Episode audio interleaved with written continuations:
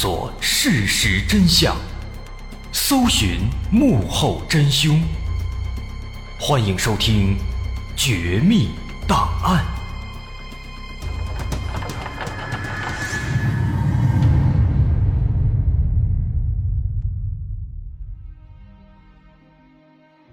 还原事实，探索真相。欢迎来到今天的《绝密档案》，我是大碗。一九八三年十二月九日傍晚五点多，在黑龙江的海伦县，天上下起了鹅毛大雪。此时，外面的气温已经达到了零下三十度，人们都躲在家里，不愿意出来。三十一岁的家庭主妇郭桂荣正在家里面做饭，她的丈夫叫王忠，是县里供销商店的职工。今天晚上他要在商店里值夜班不回来，但是因为他们一家和弟弟弟妹一起住，所以此时郭桂荣仍然要准备三个人的饭菜。忙活了半天，一桌饭菜终于准备好了，郭桂荣和弟弟弟妹都坐上饭桌开始吃饭。但突然间，不知从哪儿忽然传来了“砰砰砰”这样的沉闷的。敲打的声音，三个人都听到了。他们非常疑惑，左顾右盼，找了又找，最终发现这个声音是从房子的后墙里传来的，听起来好像是有人在外面不断的敲打他们家的墙。这让大家感到非常疑惑：是谁在敲墙呢？郭桂荣放下碗筷，表示要出去看一看。一边说着，推开房门出去了。弟弟和弟妹并没有感到担心，他们只是简单的认为可能是邻居家的小孩子在玩因为邻居家有一个小男孩，刚刚七岁，这的确正是调皮的年纪。于是弟弟和弟妹就先一边吃饭一边等着郭桂荣回来。但这一等啊，就是半个多小时。那敲墙的声音早就停止了，可是郭桂荣却没有回来。弟弟和弟妹感到有些奇怪，于是就出门去查看。但是他们围着房子转了一圈，发现在外面并没有看到姐姐郭桂荣，也没有看到邻居家的小孩子。他们只能猜测，也许是姐姐在教训完了这个孩子以后呢，又顺便去邻居家里面串门了。想到这儿，两人就暂时回到家里继续等着。可是又等了半个小时，郭桂荣还是没有回来。这下弟弟和弟妹坐不住了，他们直接来到了邻居家里询问，结果却被告知，郭桂荣并没有来串门，邻居家的孩子也一直待在屋子里，没有出去玩。这可是一个坏消息啊！如果敲墙的不是邻居家的孩子，还会是谁呢？那郭桂荣又会去哪儿呢？弟弟和弟妹赶紧出门去寻找，但是一直找到了晚上九点多，还是没有发现姐姐的踪迹。再联想到那阵诡异的敲墙的声音，弟弟和弟妹终于有了一种不祥的预感。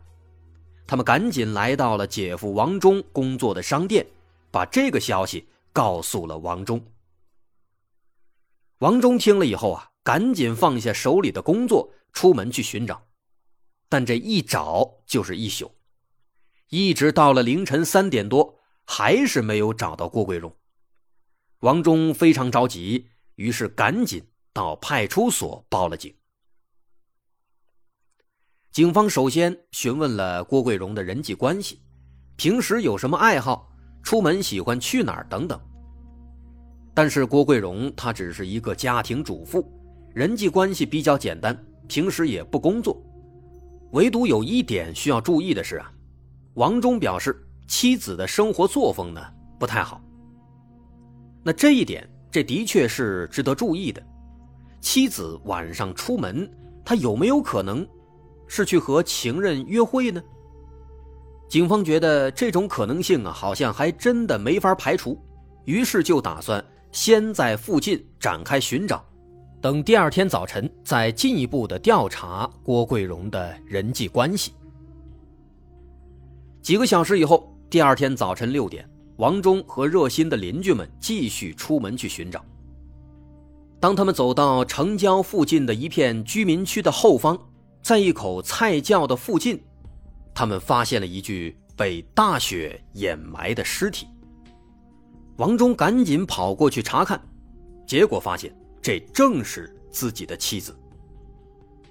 看到这幅场景，王忠大叫一声，当场晕了过去。邻居们赶紧把他送回家，同时也告知了警方。警方立刻也赶到了现场。现场在一片居民区的后方，位于县城东北角，距离王忠家有一公里多。因为这里相对隐蔽，而且当天还下着大雪，所以一直没有人来这边寻找。经过检查，郭桂荣他是被掐死的，他的颈部有一道明显的被掐的痕迹，死亡时间大约在十个小时以前。在尸体身上穿着厚厚的棉衣，没有被撕扯和破坏，但是周边的雪地上，却能看到有一些。浅浅的杂乱的脚印，死者的手表也被扯断了，丢在了附近的地面上。杂乱的脚印和被扯断的手表，这意味着应该是发生了搏斗。但是死者的衣服呢，却是比较完好的，这两个特征看起来好像有些冲突。实际上，这意味着可能那场搏斗并不激烈。死者应该是遭到了突然的袭击，导致了死亡。那么这也就说明，案犯应该是他熟悉的人。只不过遗憾的是啊，当晚的大雪掩盖了大部分痕迹，只能看到有一串浅浅的脚印从外面延伸到现场附近。能看出来，这串脚印呢属于两个人，显然一个是死者的，另一个是凶手的。这也更加说明这两者是认识的，但是问题在于这些脚印一直断断续续，无法追踪，也在大雪的掩盖下导致很难去测量。警方只能尽可能的还原脚印原本的样子，尝试把它记录下来。在这样的情况下，可以说天公不作美，取证变得非常困难。而现场所传达的信息也因此变得非常有限。警方没有办法，只能根据现有的情况，先做出一些简单的推理，尝试锁定凶手的大致的范围。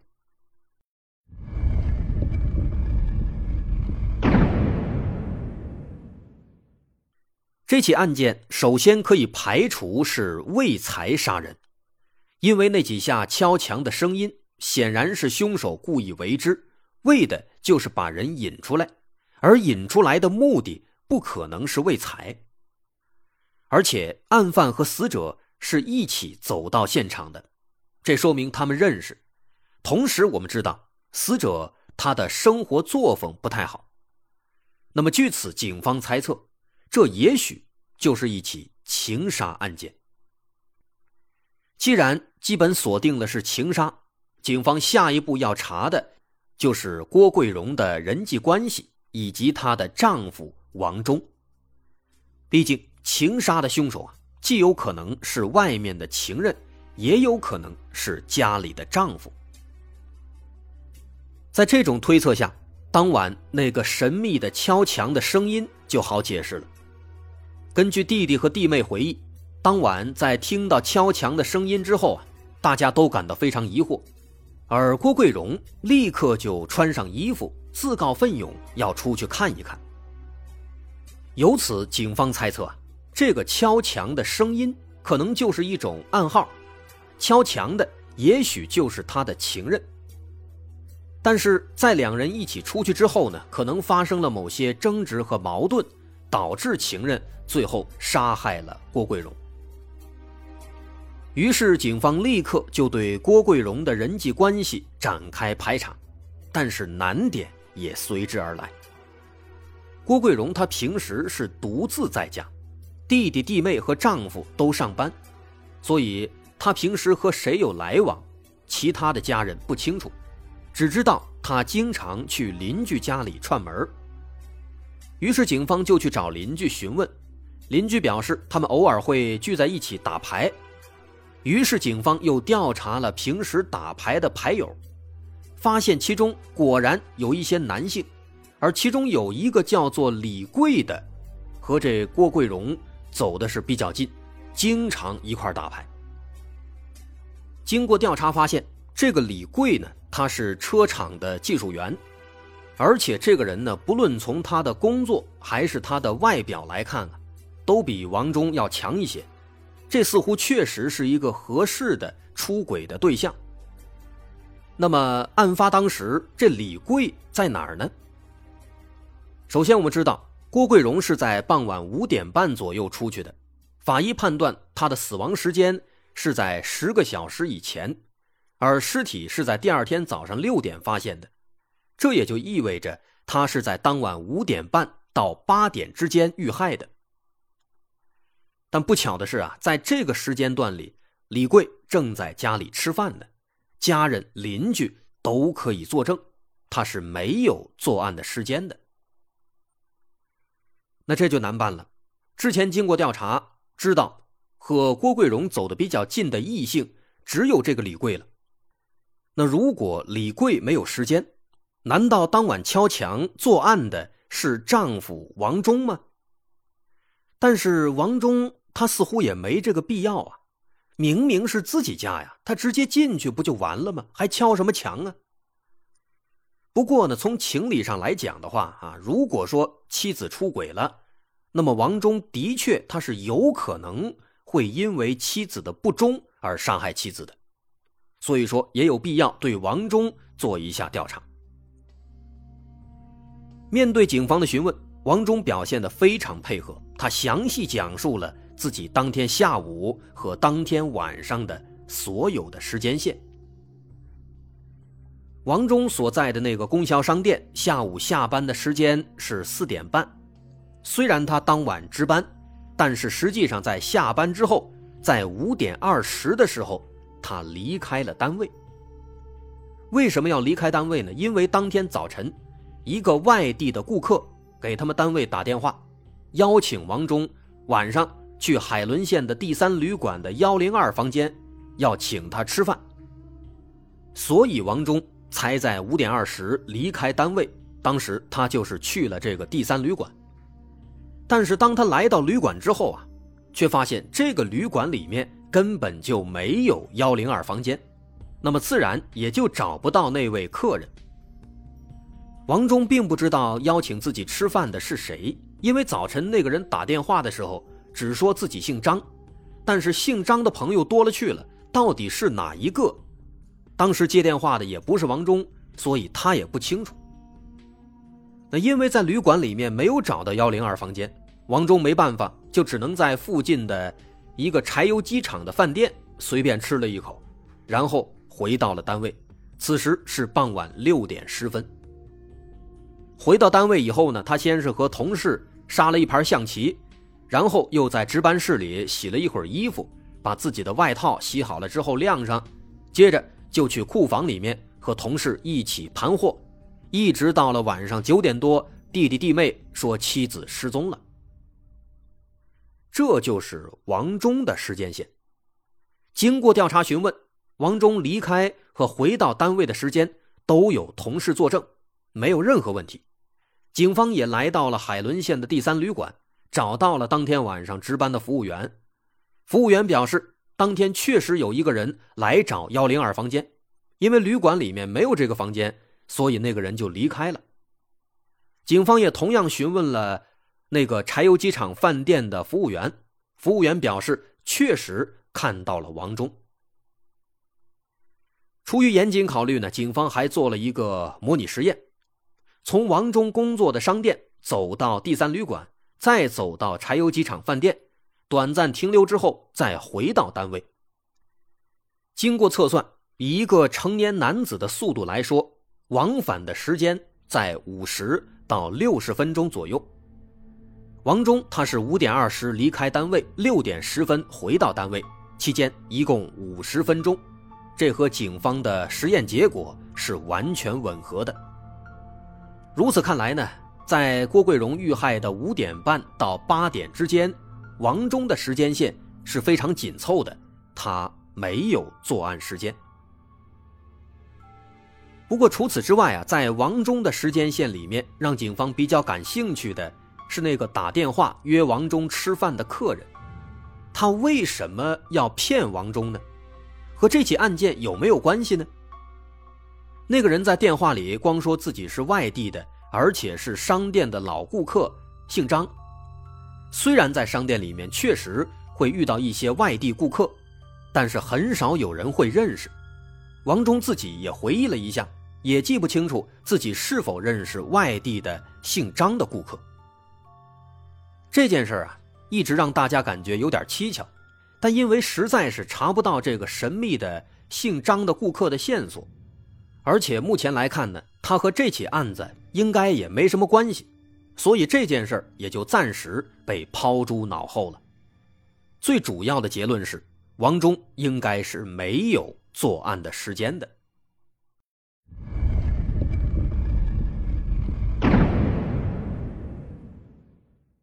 这个结果让警方感到有些奇怪。看起来呢，李贵和王忠都是没有问题的，但这其实就是最大的问题啊！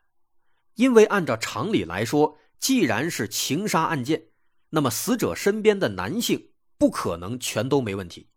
换句话说，凶手一定就在死者身边的男性当中。除此之外，在调查的过程当中，有一些细节也引起了警方的注意。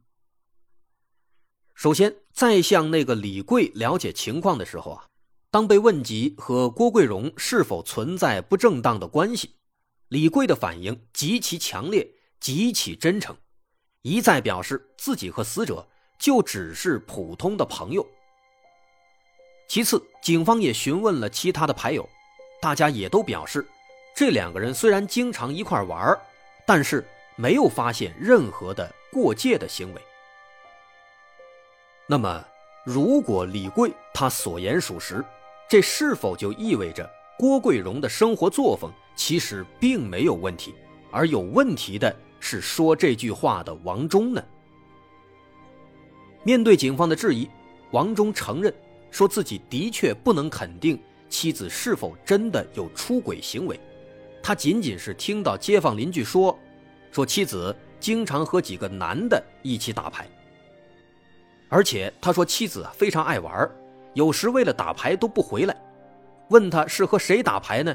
他也不说，所以王忠才有所怀疑，认为妻子和其他的男人有染。但妻子到底是不是真的在外面有情人了？其实他自己是无法确定的。所以说这事儿啊，这查了半天了，合着这王忠是自己瞎胡猜呢，这让警方感到非常无奈，这直接影响了警方办案啊。不过呢，这也让眼下案件的侦办陷入了死胡同。如果郭桂荣他真的没有外遇，王忠的时间线也没有任何问题，那么杀害郭桂荣的凶手到底是谁呢？好在就在这个时候啊。在进一步的检查现场和死者遗体的过程当中，警方在郭桂荣的衣服里面发现了一个非常隐蔽的口袋，这个口袋应该是他自己缝起来的，很隐蔽，在里面装着一封神秘的信和两张照片。这些东西的发现啊，终于让这起案子迎来了转机。一场机关算尽的高智商犯罪，也逐渐呈现在了大家的眼前。那这起案子到底是怎么回事？为什么要称之为机关算尽的高智商犯罪？我是大碗，大家稍安勿躁，稍后下节咱们揭晓答案。如果您喜欢，欢迎关注我的微信公众号，在微信搜索“大碗说故事”，点击关注即可。我是大碗。稍后咱们再接着说。